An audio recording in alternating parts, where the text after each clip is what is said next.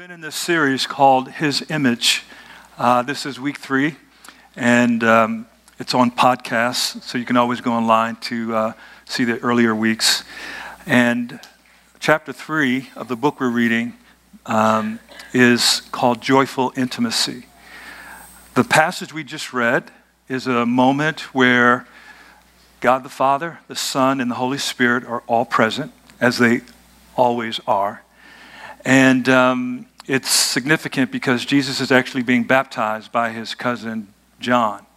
And literally, when he comes up out of the water, this moment is not only a picture of a historical event, but it's a picture of the relationship that exists between God the Father, the Son, and the Holy Spirit. And it's important that we understand that Jesus, in coming to earth and yes, dying for our sins, also came to demonstrate the relationship that he intended us to have with the Godhead, the Father, Son, and the Holy Spirit. And so all three are mentioned there.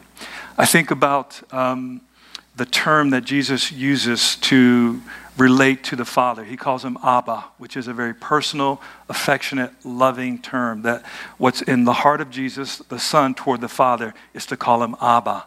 And uh, this is so significant. And here's what happens when he's baptized it says, immediately when he gets up out of the water, the heavens are opened, and it says, the Spirit of God, Spirit of God, the Holy Spirit, descends on him and remains on him. And so you have the third person in the Trinity coming on the second person in the Trinity. And then you hear the first person in the Trinity, the Father, saying these words from heaven This is my Son, which is a declaration of acceptance. This is so powerful. This is my Son whom I love. That's an expression of his affirmation for the Son. And whom I am well pleased, which is a declaration of his approval. So, in one singular moment, which we are eyewitnesses through reading the scripture and those who were at the Jordan that day, you actually see the, the moment of God the Father publicly affirming God the Son and the Holy Spirit present on Jesus. And they are inseparable. There's never been a moment where the Godhead has been without the other. So, whether it's his baptism, whether it's the cross, whether it's the beginning of creation, or whether it's the consummation, the end of all things, they're inseparable. And there's this joyful intimacy that exists in the Godhead. And uh, it, it, we're not meant just to peer into it, we're actually meant to participate in that relationship. That, that the heart of the Father, his love for the Son, causes the Son to experience joy and the love that the Son has for the Father, vice versa, and the love that the Father and the Son through the Spirit all share together. It's amazing. And one theologian calls it a dance, and we've been invited to the dance. Some of us don't feel worthy to come to that dance, but our Father actually says, Come be a part of the dance.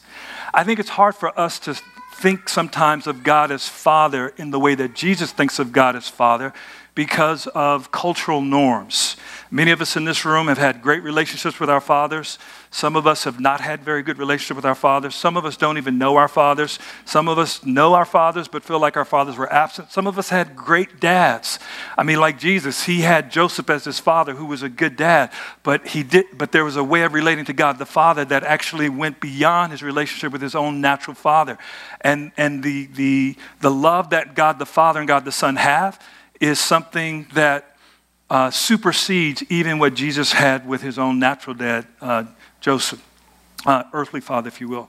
So, and, and I'm, I am just getting glimpses, and I want to be caught up in that.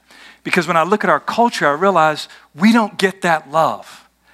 Uh, it's there for us, it's available, but there's something that sometimes veils our ability to see the love that God has for the Son and the Spirit and vice versa, and that love, how it transcends to us, we either feel undeserving of it or we don't understand it. And we, you, you know, I, I just don't, it's like this. How can I just say it plain? We don't know how much God loves us. Like, we don't really know how much He loves us. He, it's like He says, I love you. And on the way of that voice coming to say, I love, like when Jesus is there being baptized, He said, This is my son. Like the fullness of it, Jesus is just like enveloped by it. I think when we hear God the Father saying, We love us, we like, yeah, it's kind of like my kids. When I say, uh, my youngest daughter's an artist, um, and when I say artist, like if I put a picture up on the screen and I wouldn't have to tell you who that person is, you would recognize that individual that she painted, right? Not like let me try to figure out who this is. She's that level, right? Um, a woman bought a piece from her, and we walked by a store one day. We're like, that's Micaiah's work. And it was in the window of a store being sold. And the owner comes out and said, Oh, yeah, this artist is bad. She is, she's like amazing. She's 18. And she didn't know we were the parents. She's like, she's 18 years old and she's just going places and she's going to, and then my wife says, Well, she's actually 17. It's like, Well, no, she's 18. She's like, Well, no, I'm her mom. She's 17. it's like, Oh, you're her. And then she's like, How much you selling it for? Like, well, you know, she was making profit. I mean, it's like, Girl, you need to up your prices. Let me just tell you, there's a gap. But, but it, it, there's this moment where um, people outside our family who tell her how good she is is really important because when I say it, or even when mom says it, she goes, You're just saying that because you're my parents. So it's almost downgraded. And I think when God says He loves us, you're just saying that because you're God. You know, it's, just, it's, it's, it's like the fullness of what God has in us, even though we're Noah's children, we minimize it somehow, right? What, what, right? And, and I, I don't want to live that way. Because if I don't receive and if we don't receive the fullness of His love, then whatever we're giving to one another is lacking something. If I can't receive the fullness of forgiveness, guess what I'm giving you? Something less than forgiveness. So this is this is playing out since we start with him, since we're made in his image. The way he forgives is the way we should forgive. The way he loves is the way uh, we should love. He actually, I know this is going to sound like, um, like over the top. I know you've heard it before, but hear it fresh. He actually loves his enemies. Now, the way he loves is the way I want you to say it. I want you see the resistance in you to see that I don't want to be whoa. There's a woe in it, and it's because the, the full measure of his love allows him to love his enemies. Like, like when Judas comes to betray him, if you don't know Judas, he was one of the 12 followers who was really close to Jesus, and he actually betrayed him. I mean, all 12 did something. Let's not just, Judas betrayed him, Peter denied him, Thomas doubted him. You can go down a whole list, right? And then start putting our names in, right? But when Judas comes and gives him a kiss on the cheek, which would have been cultural in the Jewish setting, Jesus looks at him and says, Friend, I don't know which one of us being betrayed would look at the, our betrayer and call them friend. What kind of love is that? And do you know, even before he betrayed him, he gave him a chance to come clean? Like the last meal, he says, One of you is going to betray me. Dude, like if you're in the room and you're going, dude, dude. Like if we could go back in time, we'd be in the room just serving. Judas, Judas, it's you. We know. I'm from 2019. Let me tell you, they're going to talk about you later.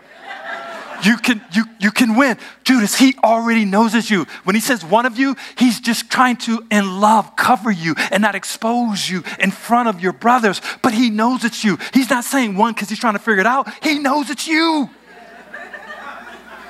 And Judas, everybody going, is it me? Is it me? Even Judas go, is it me? Like you know it's you. You know it's you. Peter doesn't know it's you. And I'm not highlighting Judas or even Peter. I'm highlighting how does he love us? If he can love a traitor, if he can love a betrayer, how does he love us? I want to know the fullness of his love so I can love that woman that way. Because for 28 years, she's getting less than what God wants her to have. She says, I'm a good husband. But the standard isn't Americana. The standard isn't that, okay, 28 years we've been faithful to one another. That's not the standard.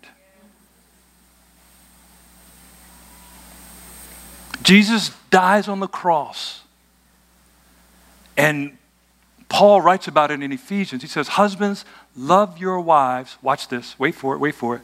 Just as. Those two words change everything. Just as Christ loved the church and gave himself up for her. I don't always want to give myself up for Marianne. I feel like this, I walked into a confession booth. like you're on the other side going, What else, my son? I feel like the priest is about anything else you want to confess. I'm trying. But trying won't ever get me there. I have to fully experience Him giving Himself up for me. Then it translates to her. And only when I'm living in that space can I live in this space. But as far as Americana, I'm doing really well as a husband by American standards. I'm at 28 years. We, we were seven years in, we were at a jewelry store, and this girl said to us, and I'm way off point, but this girl said to us, way off point in terms of the message, not way off point with regard to my wife. but we were looking at rings. She said, How long you been together? At that point, it had been seven years. She said, What? Seven years? I mean, I've been dating this guy for six months. I can't even think of seven years. I'm like, Yeah, man, seven years to her was like an eternity. Right? For some of you, seven years feels like an eternity too. You'll get that later.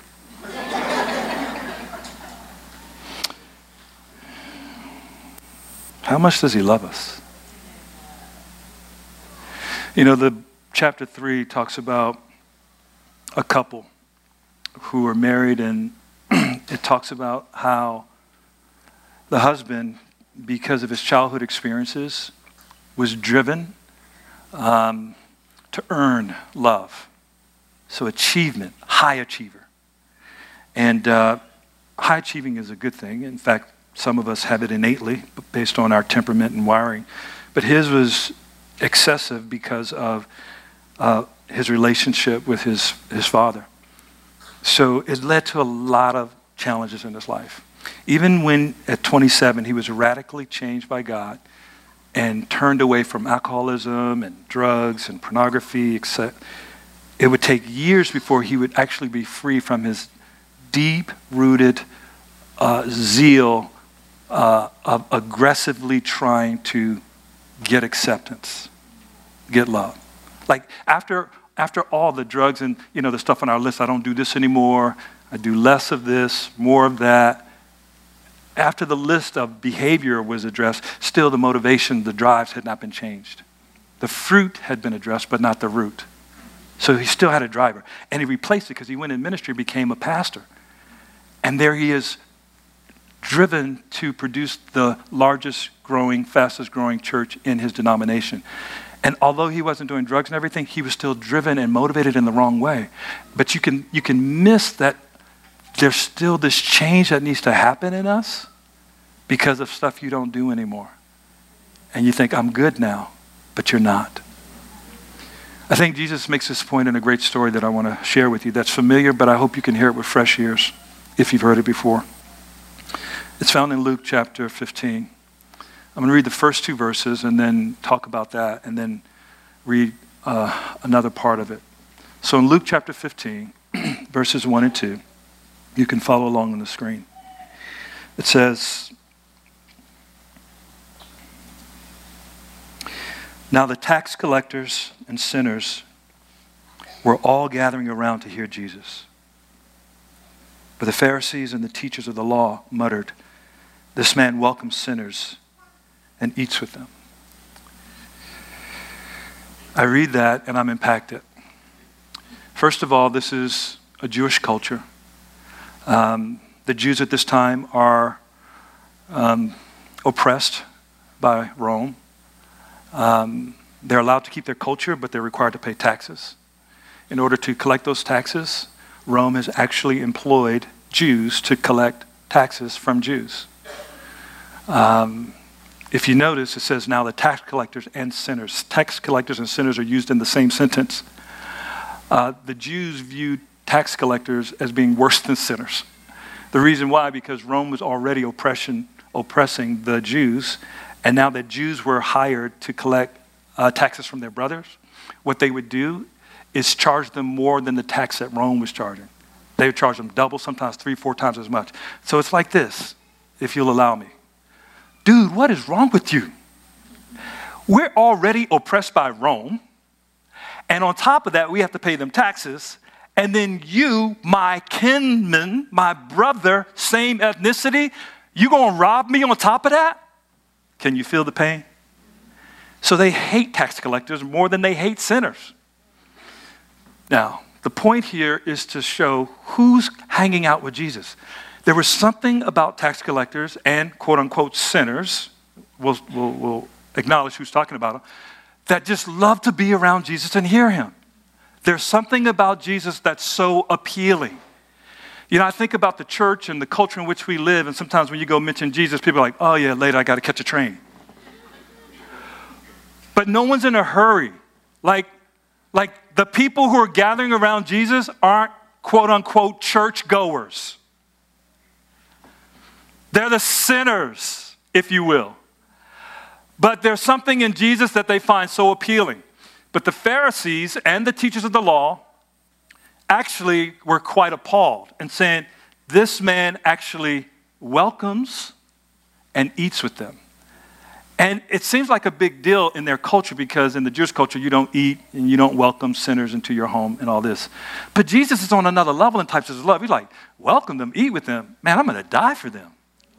I'm so beyond a meal. I want to die for them. And in the resurrection, I'm going to have a big banquet feast and they're going to be at the table. I want you to be there too. But right now, you're sitting in judgment of them and you don't see your own sin. The Pharisees are self righteous sinners. And um, so he tells a story. So let's read the rest of the story. Ready? All right, put the rest up there if you will. Jesus continued. There was a man who had two sons. The younger one said to his father, Father, give me my share of the estate. So he divided his property between them. Not long after that, the younger son got together all he had, set off for a distant country, and there squandered his wealth in wild living. After he had spent everything, there was a severe famine in that whole country. He began to be in need, so he went and hired himself out to a citizen of that country who sent him to his fields to feed pigs. Now, Jews are kosher, so they normally would not be around pigs, which is why Jesus uses them in the story to make the point of how bad this brother had gotten. He longed to fill his stomach with the pods that the pigs were eating, but no one gave him anything. Luke 15. When he came to his senses, aren't you glad that God allows you to come to your senses? He said, How many of my father's hired servants have food to spare, and here I am starving to death? I'll set out and go back to my father and say to him, Father, I've sinned against heaven and against you. I'm no longer worthy to be called your son. Make me like one of your hired servants. So he got up and went to his father. But while he was still a long way off, his father saw him and was filled with compassion for him. He ran to his son, threw his arms around him, and kissed him. The son said to him, Father, I have sinned against heaven and against you. I'm no longer worthy to be called your son. but the father said to his servants, Quick, bring the best robe and put it on him. Put a ring on his finger and sandals on his feet. Bring the fattened calf and kill it. Let's have a feast and celebrate, for this son of mine was dead and is alive again. He was lost and is found. So they began to celebrate. Verse 16, or 25 rather, through 31. Meanwhile, the older son was in the field. When he came near the house, he heard music and dancing. Party going on. Hey. So he called one of the servants and asked him what was going on. Your brother has come, he replied, and your father has killed the fattened calf because he has him back safe and sound. The older brother became angry and refused to go in, so his father went out and pleaded with him. But he answered his father, Look, all these years I've been slaving for you and never disobeyed your orders, yet you never gave me even a young goat so I could celebrate with my friends. But when this son of yours who has squandered your property with prostitutes comes home, you kill the fatted calf for him. My son, the father said, You are always with me, and everything I have is yours. But we had to celebrate and be glad because this brother of yours was dead and is alive again. He was lost and is found. Wow. Like Jesus doesn't tell stories just to hear himself speaking. He's telling this parable so that we might have an experience of the Father's love for all of us. The older brother in the story, Pharisees, teachers of the law, who, because of rules and regulations, believe they've, they've achieved good standing with God. Uh, the sinners and tax collectors, or so called people, the younger brother who squandered what God has given them with loose living. But the father's heart is the same for all his kids. So he tells three stories 100 sheep, one's lost. You leave the 99, go get the one. You search for it till you find it. When you come back, you celebrate. Woman loses, uh, has 10 coins, loses one, lights a lamp, searches all night. When she finds it, calls her girls over. Girls celebrate with me. I found my money. You know what it's like when you you pulling up a pair of jeans and you reach in and you pull out a five. It's amazing. It's a five dollar bill, but because you found it, you're like, woo, woo, Chipotle. we going. And so he slowly walks from the sheep to coins to two sons. And one son is lost. Really, they both are. Because it's not really about the sons, it's about the father's heart. The one who's prodigal isn't the son, it's the father. Prodigal means lavish. He is just so lavish, uh, uh, uh lavishly disposed toward all people. So the younger feels so ashamed that he has, he has taken what has been deposited in him and lost it all. So he doesn't feel worthy to be called his father's son. So he comes to his senses. He gets up. He's, he's got a script. I'm going to go tell my dad, I'm not worthy to be your son. Make me like one of your hired servants. Why? Because he figured out even my dad's employees got food to spare. I'm starving out here with these pigs. So when he gets home, even before he arrives, the father sees him while he's still far off and has compassion. I just want you to know that when you are still far off from God, before you even make it back to be reconciled, he's still filled with compassion and he's actually running toward you. It's not that we ran toward God, it's that he ran toward us. And when he when he sees him, remember he's going to say, if I could just like be on his payroll. I'm not worthy to be a son, I'm not even worthy to work for him, but if I could just be somebody on payroll and work for my food, I'll take that. And so many of us are going through life in achieve mode. If I just do this for God, if I just do this for God, if I just do this for God, I don't know if I'll really ever feel like a son or a daughter, but at least He'll feed me. He'll give me something. And I want you to hear what happens when the son comes. The father runs to him. I don't know what he thought. Oh, here come dad now. I'm in trouble. Like he's running toward him. If you're carrying shame and your father's running toward you, like, here comes my whooping. Do you know what it's like when you feel shame and you feel guilt and you're just condemned? Even when people are speaking good things to you, you're like, yeah, you're just saying that because you're the pastor. Yeah, you're just saying that because you're the leader. Yeah, you're just. Yeah. But the father grabs him, gives him a kiss, brings him into the house, and he says, Dad, I'm not, I'm not even, I'm not worthy to be called one of your sons. And before he could get the rest out, he says, Shh, quick! You ready for this? Now, here in slow motion. Bring the best robe. I'm going to walk off this stage. I, I, what child goes out and does all their dirt and then they come home and the parent goes, bring an SUV, um, rent out the hall. We're going to, they celebrate like you just graduated and got your PhD. what parent treats you like you got your PhD when your PhD was an absolute failure?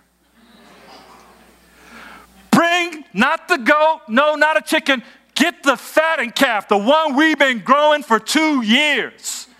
Kill it. We're going to celebrate. Invite everybody. RSVP tonight. If you're the son, you're going, What on earth? Dad, do you realize what I've done? Can't you smell the pigs on me? Do you know how far I've fallen and what I've done with all your money? Oh, this son of mine was dead and he's alive. He was lost and now he's found. That's the love God has for every human being on the planet. Think of the person you hate the most. That's the love God has for them. And if you hate them, it's only because you're in older brother mode.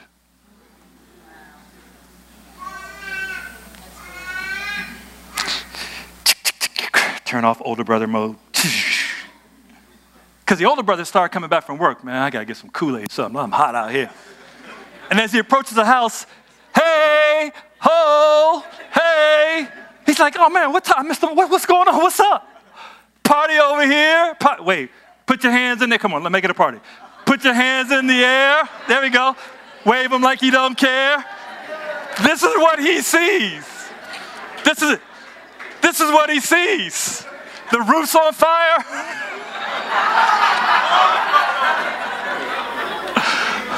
My redemption is still at work. Half you don't even know. You don't even know. There's a party going on. The roof's not on fire. There's a party going on. And he's like, What? What's going on? One of the employees walks up. Man, your dad's throwing a mad party. They killed the fatted calf. It's just like, the fatted calf? My dad never killed it. He killed the fatted calf. What?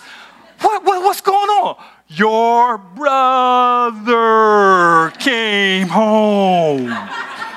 That's how he heard it. He didn't hear anything after brother. Your brother, my who? Your brother. my brother. What, is he dead? We're celebrating the fact that he's dead? Did he come home in a coffin? No, no, no, no. He's alive. And that's why we're celebrating.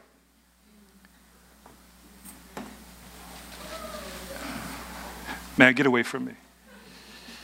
I ain't playing, man. Get away from me. How am I? Ah. Religious people who hate the world. I go to church every Sunday. I see on that set up and break down. I get up at six in the morning. I keep, I, you even, I, fat, a goat. Can I get some curry? Something. I'm slaving away serving God, and what do I get? The world is out partying. And then you throw a party for them when they come back. We worship you, oh God. Right? That's the older brother. So dad has to go outside the house and say, Look, come inside. I've been slaving for you. I do this, I do this, I do this. Son, none of what you do makes you my son. You're working hard to win what you already have. You became my son through birth, not through work.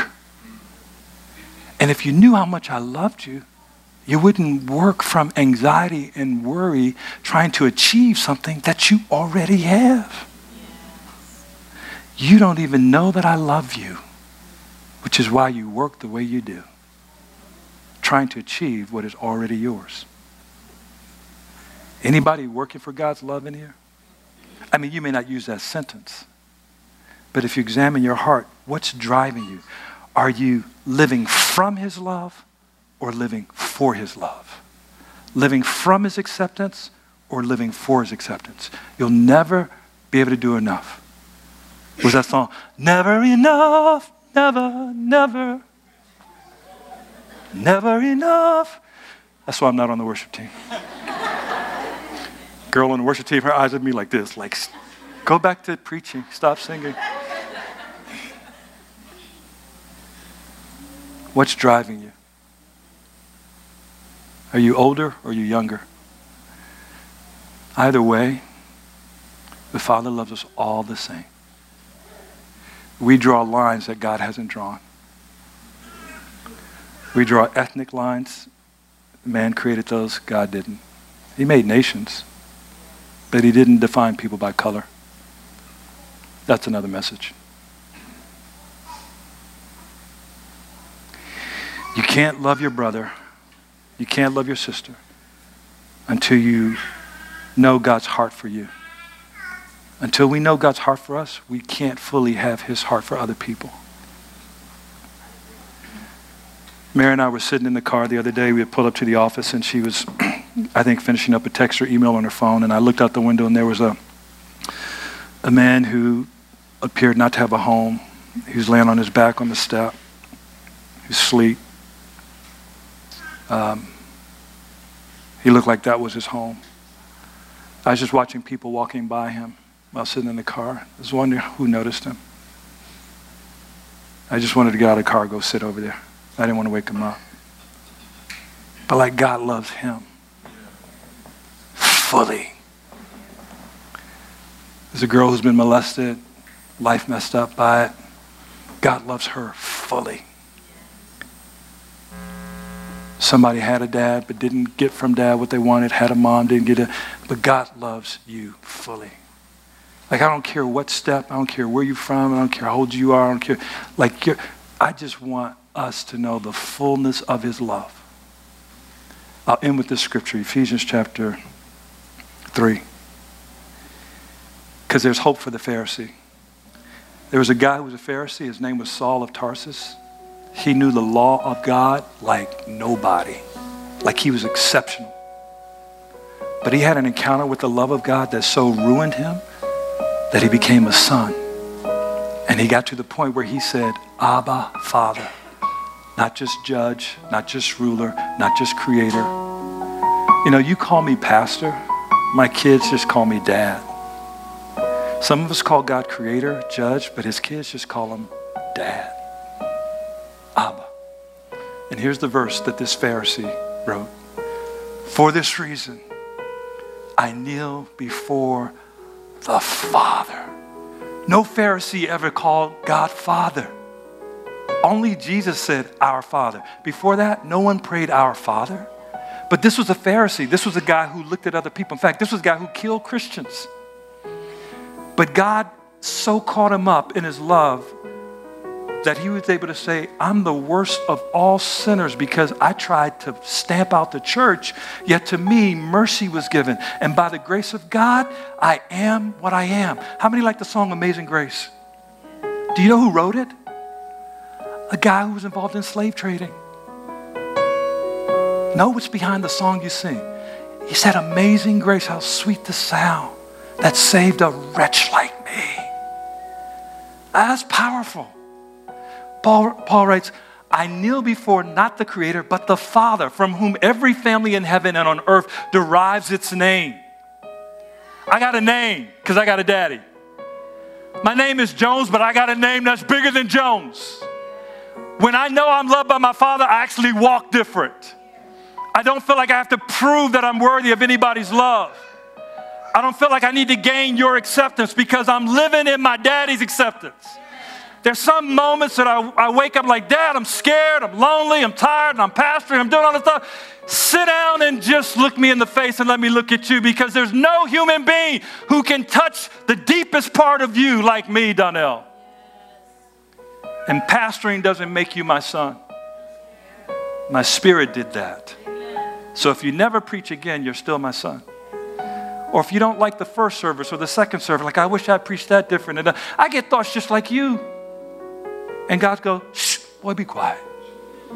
Come here. And he puts his arm around me and I go, oh, I feel good, Dad. Can we play catch?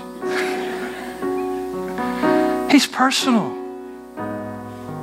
He's loving.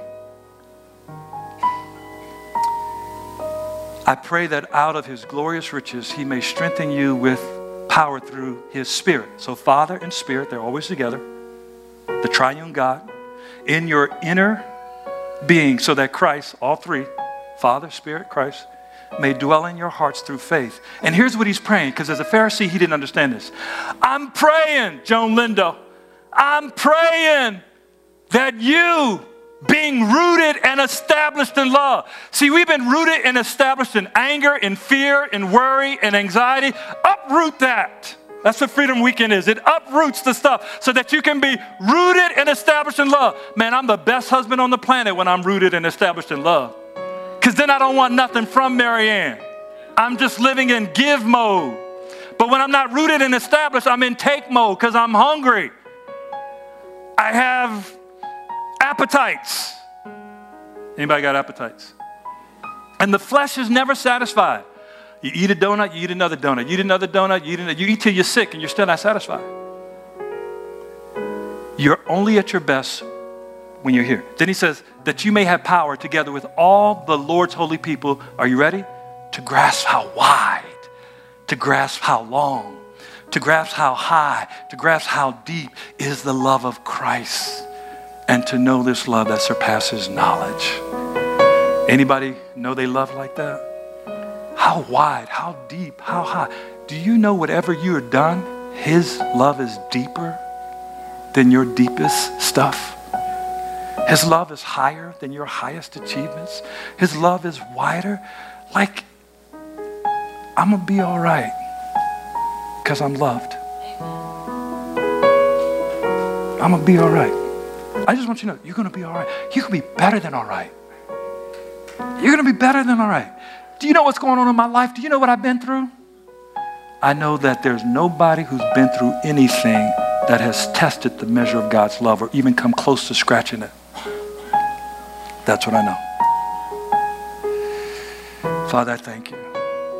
If you just need a dose of some power to grasp how wide, how deep, all the unbelief that Brandon spoke about, that you got to shift from if he can to I believe.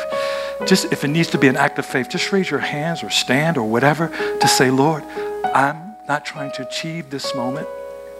I'm just receiving the love you have for me. Just receive his love. Lord, I thank you for pouring out your love on the men, pouring out your love on the women, pouring out your love on the children, pouring out your love.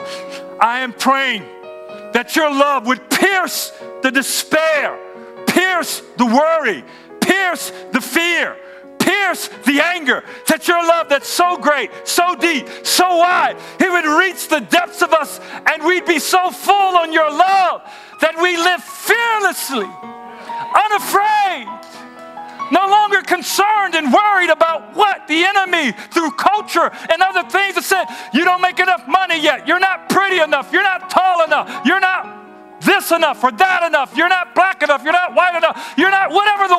Are you kidding me? I'm a son of God. I'm everything I'm supposed to be. I'm a daughter of God. I'm not missing anything. My daddy loves me.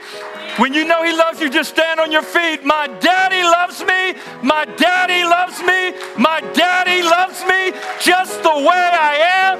Doesn't matter how far I drifted. Doesn't matter how dark it gets. My daddy loves me. Oh, but my own forgive everybody who hurt you because your father is going to do that too. Otherwise, you're going to be shocked. How'd you get to heaven? They'll be like, well, how'd you get to heaven? we got here because we had the same father. Stop the sibling rivalry. We're all his kids. Just some of us are lost and some of us are found, but he loves us all.